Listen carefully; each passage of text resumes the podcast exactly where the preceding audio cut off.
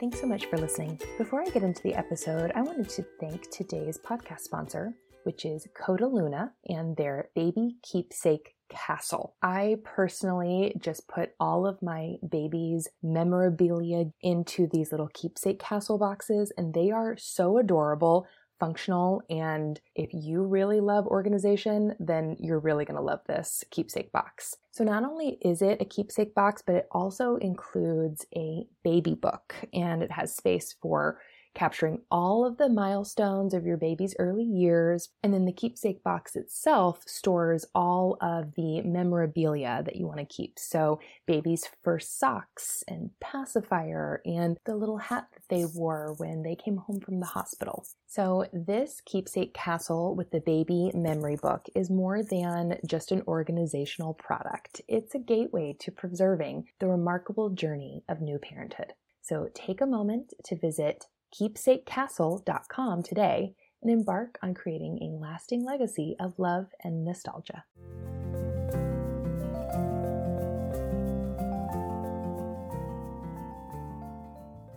Hey, Marissa, welcome back. Thank you. Thank you for having me again. Absolutely. So, um, I'm really excited about what we're going to talk about today and why gentle parenting is so hard, even though it's a very trendy thing. It's even a very like hot topic, um, but it is very hard, and there are some very good reasons why. Now, um, you were a guest already in episode 84, and we talked about really the topic of reparenting in that one. So if anybody is interested, you can go back and just search for episode 84 or look for Marissa's name, um, and you can find that. Um, but before we get into this topic today, I would love for you to, first of all, just introduce yourself to anybody that didn't hear that episode, um, and then give just a brief explanation of what exactly reparenting is and why this is like step one foundation before gentle parenting is even an option. Okay, yeah. So I am Marissa Hughes. I'm a licensed therapist and I specialize in EMDR, trauma, and I am certified in perinatal mental health. And I am also a parenting and reparenting coach. I have found that so many people struggle with gentle parenting because they're not hitting the root of what's coming up for them underneath it. So I'm so glad that we're talking on this topic because it is very, very neat. Reparenting is all about recognizing what is being triggered in us and learning that we have this entire internal world inside of us that learns from experiences in the past. So, this is influenced by ego state intervention, which is a research based trauma modality for healing.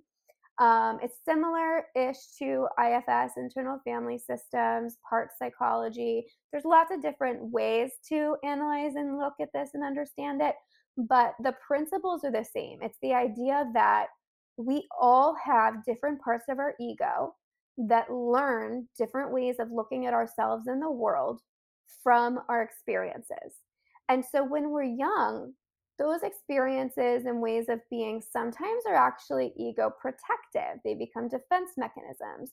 For example, hiding, pretending, people pleasing, you know, holding back, not letting our true selves out because we need to stay safe. But as we get older, we no longer need those defense mechanisms that we held on to when we were younger. And so, reparenting yourself is leaning into the parts within you that are still holding on to defense mechanisms, which are actually keeping you blocked. So, when it comes to parenting, our kids trigger us, right? So, for example, like a child may be having an outburst or big feelings, and if you as a child didn't get to have those big feelings or if you were punished for them, it can be a soft spot for you. It could be really uncomfortable for the inner child in you to watch your child tantrum or to hold space for that because you never got that space. And so, reparenting is learning to tune into that part within you and soothe it, give it the validation it's always needed, and really grow it up and integrate it into who you are now so that you're not parenting from this wounded space of who you used to be or who you were told you are. You have the opportunity to parent from like who you want to be now. Thank you for that. That makes so much sense. And so that then leads into okay, so I'm interested in gentle parenting. I kind of know what it is. That sounds nice. I want to be gentle with my kids, of course, because I love them. Um, but what is gentle parenting exactly? And like, how do I do it when I'm having these big feelings and I'm getting triggered by my child and I'm supposed to be like, what, gentle with them? Like, how exactly does that all work? So it goes back to realizing what's coming up in us, right? So gentle parenting and all the positive parenting philosophies like respectful parenting, conscious discipline, even conscious parenting. Conscious parenting does talk about your own work, but I think there's still these missing pieces of a lot of parents end up coming to me feeling like they're working so hard to gentle parent, but then they don't know what to do with their own emotions. So they're masking, they're pretending they're okay when they're not, or they're bursting and they're yelling and they're punishing and they're doing all the things that they swore they wouldn't do or wouldn't repeat, you know, the generational cycles that happen to them, right? Like our generation, the millennial generation, and even, you know, the Gen Z, right? Like we were taught to be like seen and not heard and so to have space to let our kids be heard and seen is really uncomfortable, new, triggering. I don't know about you, but I know a lot of people I work with are also, you know, we've been raised to also like not make a fuss, not be a lot, you know, kind of go with the flow, make things easy. And so there's also a lot of shame that I see parents feeling when their kids are having big feelings. Like I'll hear parents say like I'm apologizing for them. And you know, what is that doing? That's creating more shame. That's your child hearing that and interpreting it as like I'm too much. No one can handle me. So while we mean well and we want to be conscious and respectful and gentle, if we don't do the inner work first, it's really hard to consistently keep it up. So I see people like taking on the scripts, really trying to honor their kids, you know, saying the scripts like, I see that you're having big feelings right now. You're feeling mad.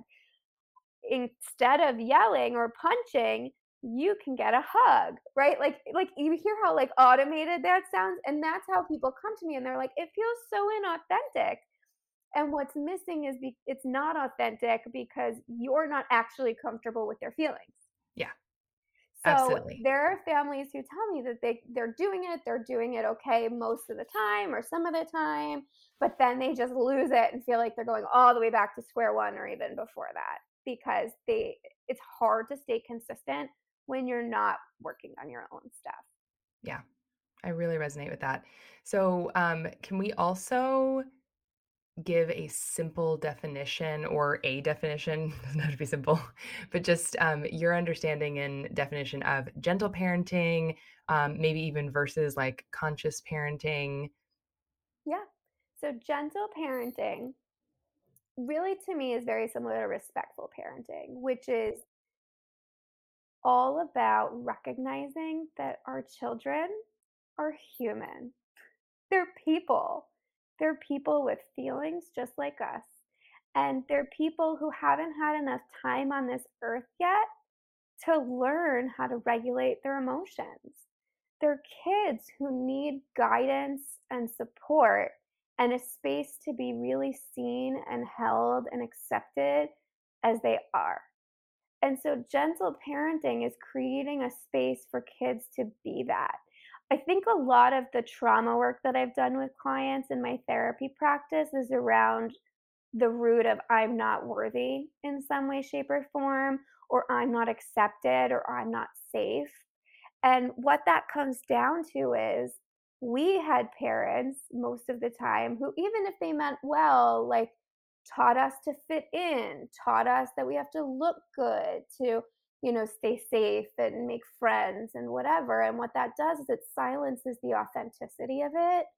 And so, like, a lot of people haven't felt free to be themselves. And so, respectful and gentle parenting is treating our children in a way where they know that you are their safe haven, that in your home life, they get to be accepted and love themselves as they are because you love them as they are. And that really builds resilience when they go out into the public world of school and friends and things like that, you know, because we were taught to get our validation externally, where our goal with parenting now is internal validation. So, for example, it's like if they bring home an art project and you're like, wow, that's beautiful. I'm so proud of you. Yes, that's an amazing thing to say, but it's also like go deeper, go into the process. Like, well, tell me about it. What made you pick these colors and how do you feel about it? You want to elicit their own internal pride, their own internal confidence. You know, same thing with like if they're being bullied and they come home and they say someone's not being nice to them well, how do you feel about it? How do you feel about yourself? What do you like about yourself? You know, like we don't always need to take in what other people say about us. And so building that resilience is a big part of gentle parenting and being that safe space for them to be themselves. I will say my favorite book on respectful parenting, which is similar, is No Bad Kids from Janet Lansbury. She is just amazing and how she really helps you understand children's perspectives and that there are no bad kids. And I think we come from that angle of like shame of like, oh my God, my kid is not well behaved like all the other kids on the playground or whatever. And then we're keeping that cycle going. But when we start to change our belief system around big feelings are normal, big feelings are healthy, this is how their emotions are regulating, this is how they're learning to regulate their nervous system and express themselves these are learned skills. And sometimes, most of the time, actually, parents don't even have those skills for themselves. They didn't have the freedom and space to learn how to feel their own feelings, how to cope with their own stuff. And so that's why, underneath it all, in order to parent gently, we have to do the inner work first so that we're parenting from the place of the parent we want to be not from this triggered part of us that is kind of taking over our ego, if you will. Yeah, absolutely. And we had talked about an example of, um, or kind of alluded to, you know, it's you can't really do the gentle parenting thing if you are triggered by your child's tantrum, kind of that extreme, like a child misbehaving in a big, loud way. But I think you also brought up a good point and an example with the the art project um, of just kind of a, a quieter, calmer moment in time where I think this still can show up. Like if I am overwhelmed, stressed out, me- struggling with my mental health, when my child comes home and can, tries to connect with me, makes a bid for connection with their art project, I am not going to have any space or capability to ask them those questions and and dig in about the art project. I might have the ability to say that's so pretty, honey. Great job. I might.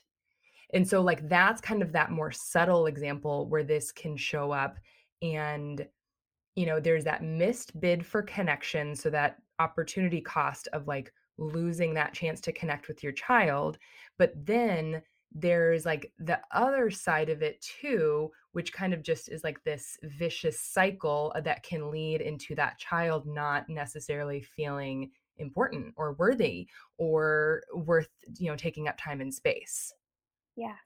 Yeah and i really appreciate you pointing that piece out because you're so right it's like you know we're fried by the end of the day as parents and so but that's when our kids are home from school usually or that's when they really want to connect bedtime bath time routine all of that is actually when they want to connect the most.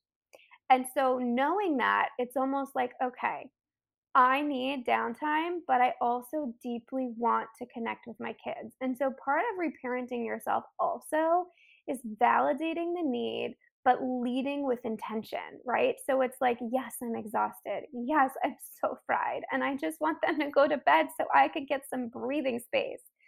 But I really want to build connection. I really want my kids to feel like I care. And I know that my actions speak louder than anything else. And so I'm going to push myself and then I'm going to rest after. Or if I can, before I pick up that pick them up from school or before I'm with them, I'm gonna give myself even five minutes of self-care, five minutes of just rest or breathing or tuning in, knowing that they need that connection, especially in the evenings when we are most drained, which I honor is hard, right? I'm not making anyone wrong. I'm a mom of two.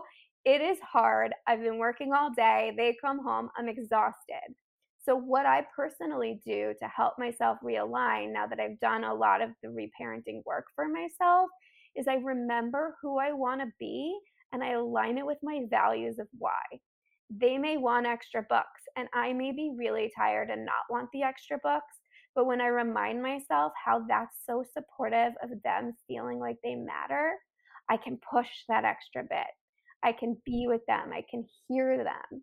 The other thing about this is really seeing your child as their own person, right? Like it's so easy to just think of it from the lens of like what it's impacting on us, right? Like I'm so tired and here I do have to like push through bedtime first versus they're people. Like, how would you feel if you wanted, let's say, for example, if you have a partner, how would you feel if you were like, I really just need to talk about my day before I rest. And your partner's like, I just don't have it in me right now. Like, go call a friend or just go to bed anyway. Like, you'd feel rejected, you'd feel unheard, right? And so it's the same thing for our kids. And we tend to see them from the lens of how they're impacting us.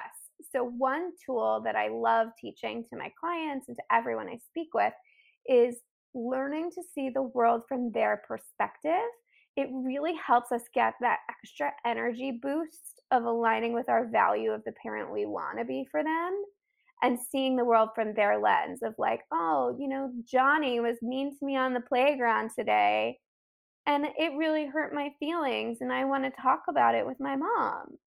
And like from that lens, it's really valuable to see it from their angle so that you can get to their level of what they need which is connection, which is safety, which is a place to be themselves and talk. And even if they don't share it in that way, because sometimes they don't have the language or they don't have the emotional capacity, when they're acting out or seeking connection in some way, like the more they're acting out, by the way, the more they're seeking connection. And I think that's a really valuable, you know, understanding. And it's also the more they're like, one more book, one more song, I need you, right? Like what they're saying is, I need to know that you're in my world and here for me. And so you can even verbally say that, you know, that doesn't mean you don't have boundaries. So, for example, like with my older son, he's learning to read. And so I'm really into letting him have that extra book. But I also set the limit of one more book and then it's time for bed, right? So I hold the space because they also need that safety. They need us to hold the space they need to know that we are going to stick to our boundaries. We are going to be consistent with our word, even if they push against it, right? And so I choose for myself, okay, I'm going to give him one more book and then I will communicate it. And that's the thing we communicate the boundary, we are consistent with the boundary. And then I end with a verbal of, I'm here, I love you.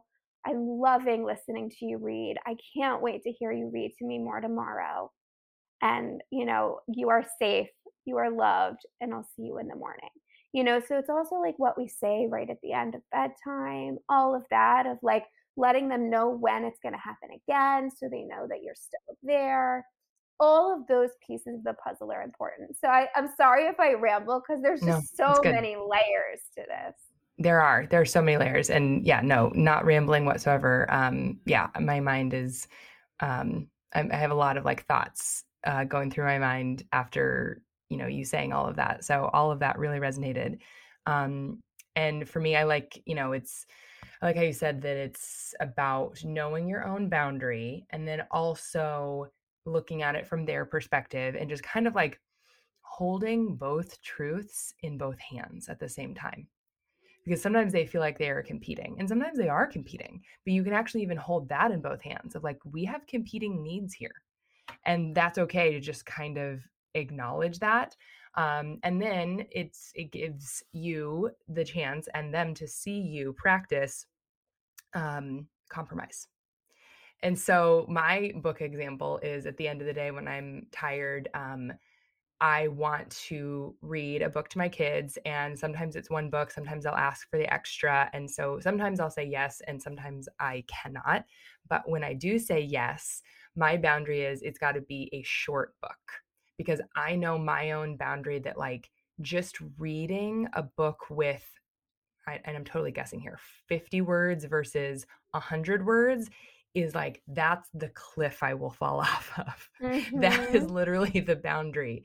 And so um we even kind of have a joke. Like and my kids know. It's like, "Oh, no, mommy doesn't read long books at bedtime." That's a daddy thing. Daddy will do that. He'll and do the chapter book at bedtime. But at the end of the day, for me, it is a short book. Like Berenstain Bears too long. Mm-mm. Nope. We're going that with is like way too long. it is.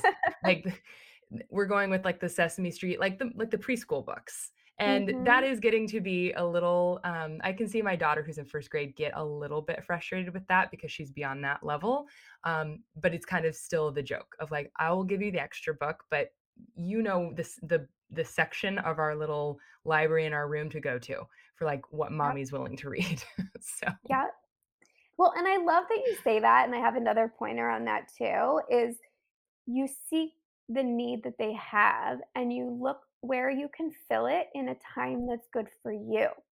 So it could be on the weekends, let's designate time where we can really read together during the day where I'm not as tired.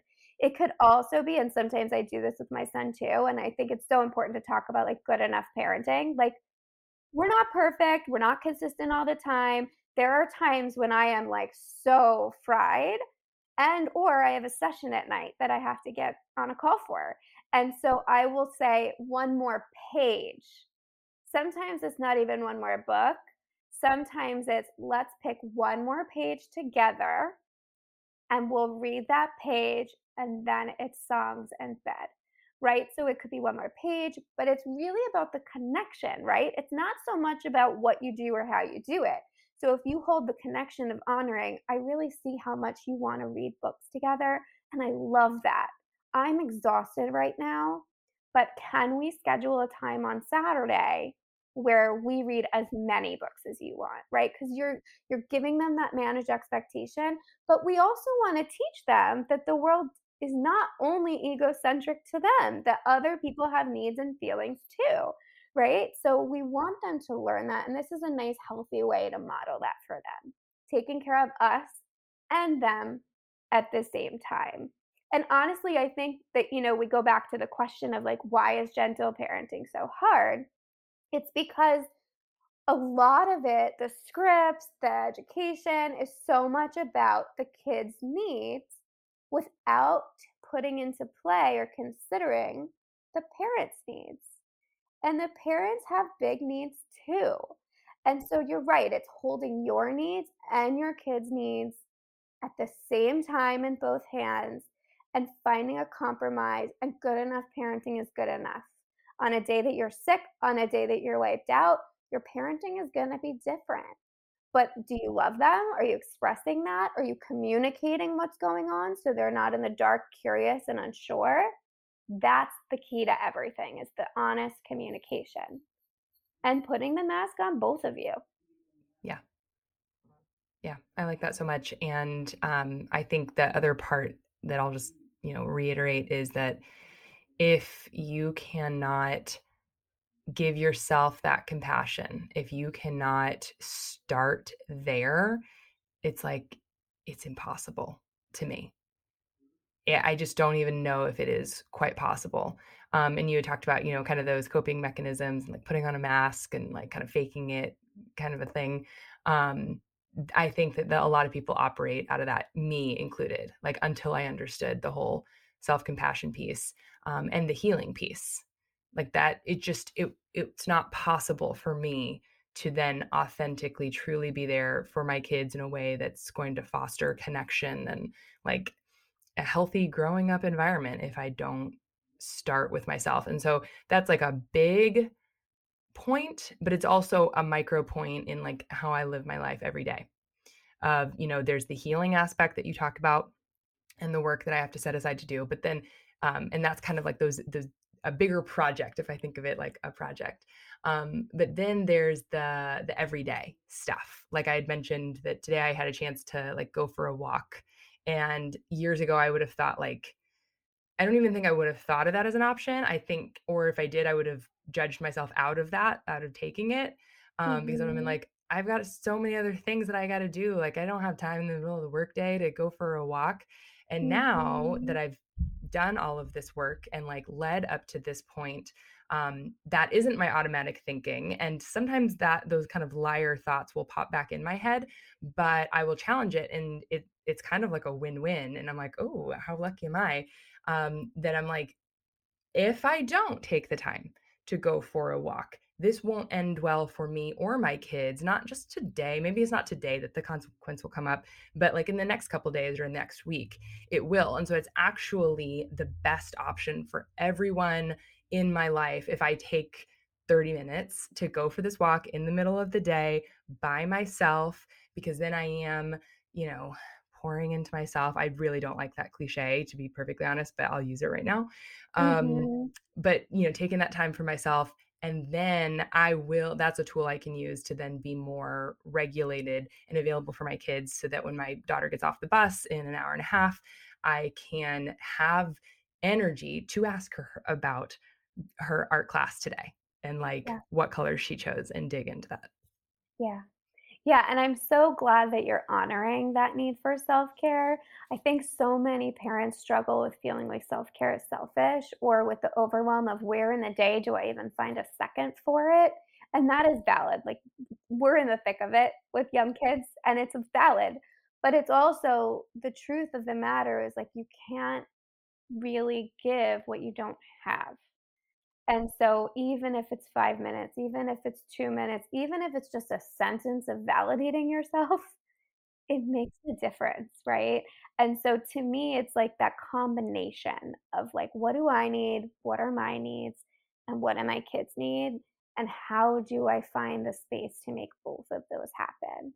That's why I think like the the gentle parenting alone just isn't enough because if you're not working on yourself. And here's the thing too about it is like once you've practiced reparenting yourself regularly, it becomes so automatic that it's not like something you need to go make space for. Like at this point in my life, like I reparent myself literally while I'm doing something else. Like my brain will go right into validating myself, honoring what's going on, recognizing what I need, penciling in time for later to like journal or be there for myself however I need. Like it's so automatic. And so I think people think of it as like, oh, it's this big investment in energy and like so much undertaking.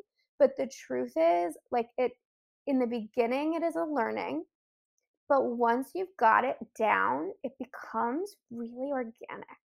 And so, you know, I've actually created a 12 week group, pro- group, group coaching program to teach people exactly how to reparent themselves, to parent with more intention, and to lead with their values in everything that they're doing.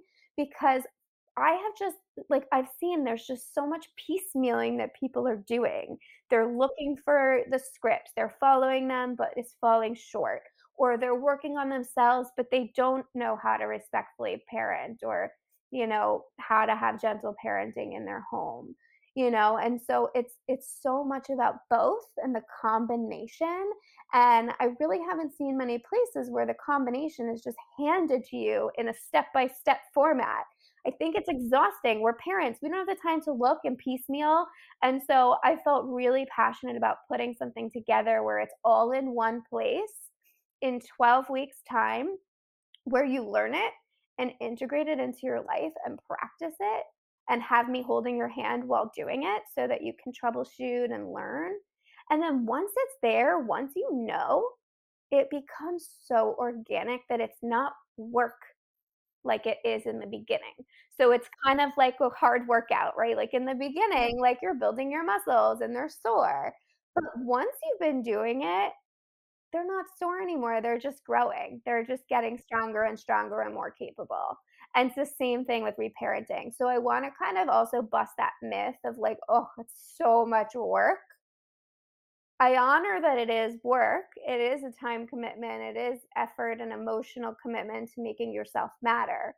But it's like, what's the cost of not doing that? What's the cost of not investing in yourself emotionally and financially to like really be the parent you want to be for your kids, you know, six months from now, a year from now, etc. Like that is so much more painful and so much more redoing and unraveling and healing than, you know, diving in, putting in the effort for yourself now, and then it becoming an automatic way that you think about the world and your life and parenting and yeah. in general. I totally agree. And like my even my anecdote that I just gave was an example of that. Like I have you're absolutely right. In the beginning it was hard. It felt awkward and I didn't know the moves. It kind of felt like I was using flashcards. Like it was very, um, it was a lot of work up front. And now that it has been, that I've built those kind of mind muscles um, that you just talked about, it is not as hard. And like today, just bringing it back to my example of going for a walk, like the the thoughts of like pushing back and challenging that came up and they easily i was easily able to let them go and say i'm just going to choose it anyways like and yeah, just because it aligned with your values. Yeah, and I've and and the the like my mind is primed and ready to to go that like the neural pathways are there. So yeah. I just wanted to um, validate what you just yes, said because it's true. Thank you. It is true. And it's, you know, that is exactly what it is. It's like when we start to learn a new way of thinking, I always describe like working on yourself or healing, both with CBT, EMDR, all the different ways I do therapy. And then within coaching, we're doing more mindset work around it and education around it. But all of it, I think of it as like ants on a hill, like, or ants underground, excuse me. How, like, underground, like, if all the ants are going in the same path, it's really easy for them to keep going down that tunnel that they built. But then let's say there's a stop sign, which is like your brain being like, oh, it's do I really have the time to go on a walk? Like I have so much to do. I've, I, you know, whatever, whatever that stop sign is. And if you stop and you're like, okay, I'm going to think about this differently. And then one ant, two ants, three ants turn and go in a different direction. And then all the other ants lead and follow that those leaders, right? It becomes the new neural pathway for your brain to think. And like you said, it's become even automatic for you to challenge your thoughts and to reframe your thoughts and to align with your values and your intention. Right. And so it's that same thing. We're building these muscles so that our brain starts to really be trained to think in a different way.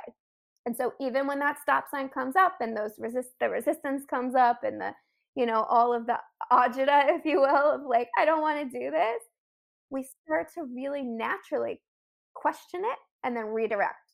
Question it, redirect. What's the mom I want to be? What's the parent I want to be? What are my values with my kids? How do I want them to feel?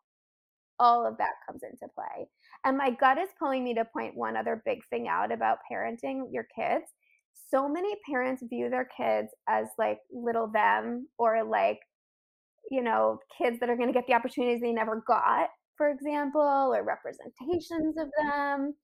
And that also, like, while I know we mean well with that, it also is placing so much energy, expectation, and meaning on our kids that may or may not be true for them.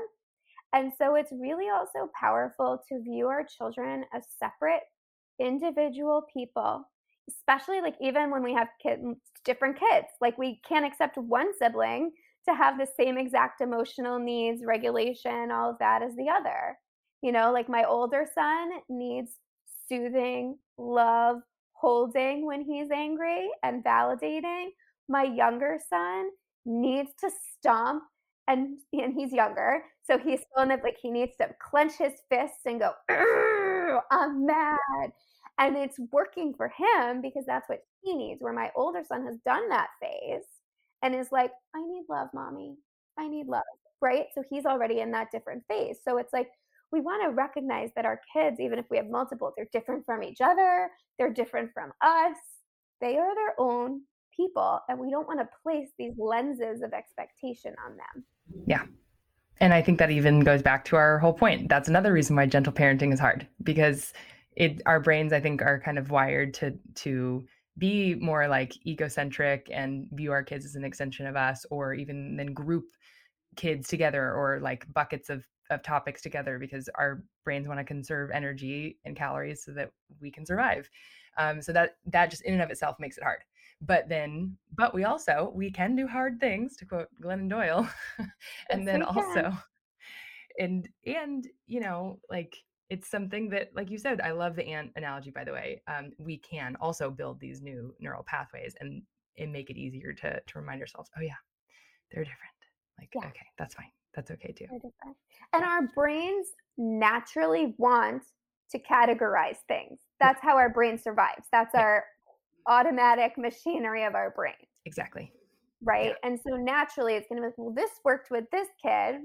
Why isn't it working with my other child yeah. but they're different right and they're not they're not us they're their own people and so you know like we have to teach our brain new pathways of not categorizing yeah. or giving too much meaning when yeah. it's not really there right exactly or just at least questioning it like just starting there yeah. of like maybe maybe yes maybe no just and you know. honestly too like there are like the kids that trigger you more than the other ones yep and that is also really for you that's yeah. a catalyst for your change. That's yeah. about you growing, right? Yeah. So it's like, well, what are they triggering? For example, mm-hmm. it might be like, you know, I don't feel respected. I don't feel heard. Why do I have to say the same thing over and over? Right. And so that's triggering in you other times in your life where you felt unheard, where you felt like your voice was silenced, where you felt disrespected. So that's how you kind of tune into what do I need to work on with inner child healing and reparenting. It's like, well, what is the feeling underneath it? Why am I yelling right now? Or why am I shutting down? Or why am I giving in? What is underneath that? Like the give in, I hear that a lot too. Like, well, you know what? I'm just going to turn the TV. They're begging for it. I'm just going to like let the TV babysit them for the day because I'm tapped out. Yeah. What's underneath that? I'm overwhelmed and there's no space for me. My yes. needs aren't being met. And then it becomes well, how do I explore how to help meet my own needs so that I'm not yeah. tapped out? Exactly. So we look for what's under it.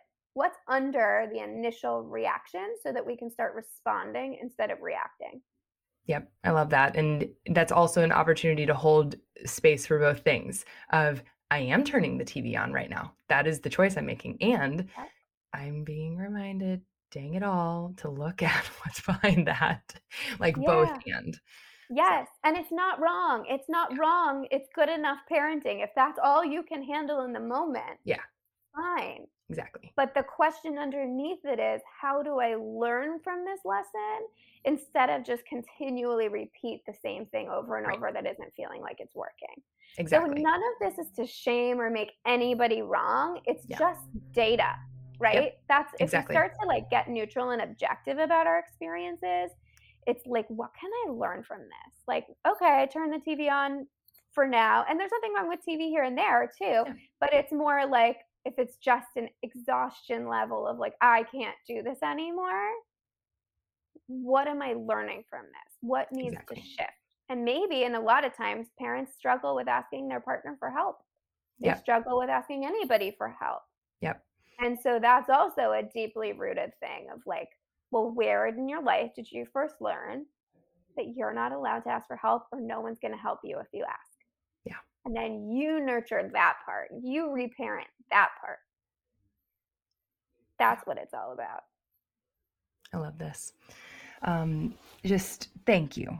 Thank you for all the work that you do. Thank, thank you for coming you. on the show again and um, I'm very excited that you're launching this this group coaching program. Um, I think it's going to make a big difference in the world. And if anybody is interested in following you, finding out more about the group coaching, actually joining the program, where can they do so? So they can find me on my Instagram and Facebook handles are the same, Reparenting and Parenting Coach. I also have a free Facebook group that's called Reparenting and Parenting Coaching. or you can find me on my website and message me directly through any of those platforms. My website is reparentingandparenting.com. So lots of places to connect with me. Um, but honestly, the Facebook group, it's where it, where it's all at because I go live in there. I share a lot of information for free on there because I really want to give. I really want to help people get started. Um, and you know, the group, honestly, the Facebook group itself is just like a place to really grow and learn. And then the group coaching program specifically is like when you're ready to dive deep and you're ready to say, like, I want to reparent myself so that I can parent more intentionally, build deeper connection with my kids, and like feel confident and proud of the mom and the person that I am.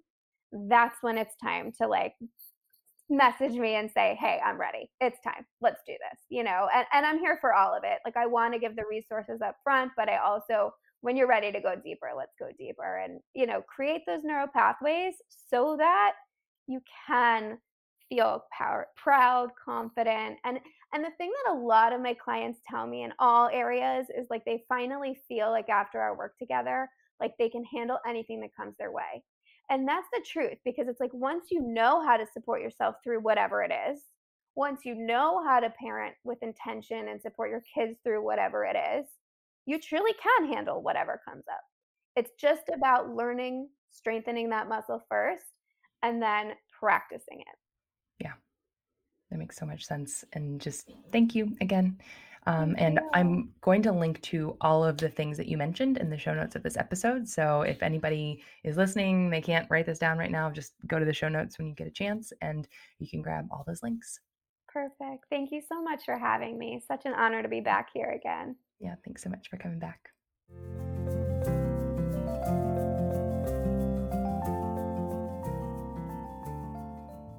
Thank you so much for listening to the show today. If you liked the episode and would like to hear more, please follow Finding Your Village wherever you listen to your podcasts. And don't forget to sign up for the postpartum class at pregnancytopreschool.net. Thank you so much and stay safe, healthy, and connected.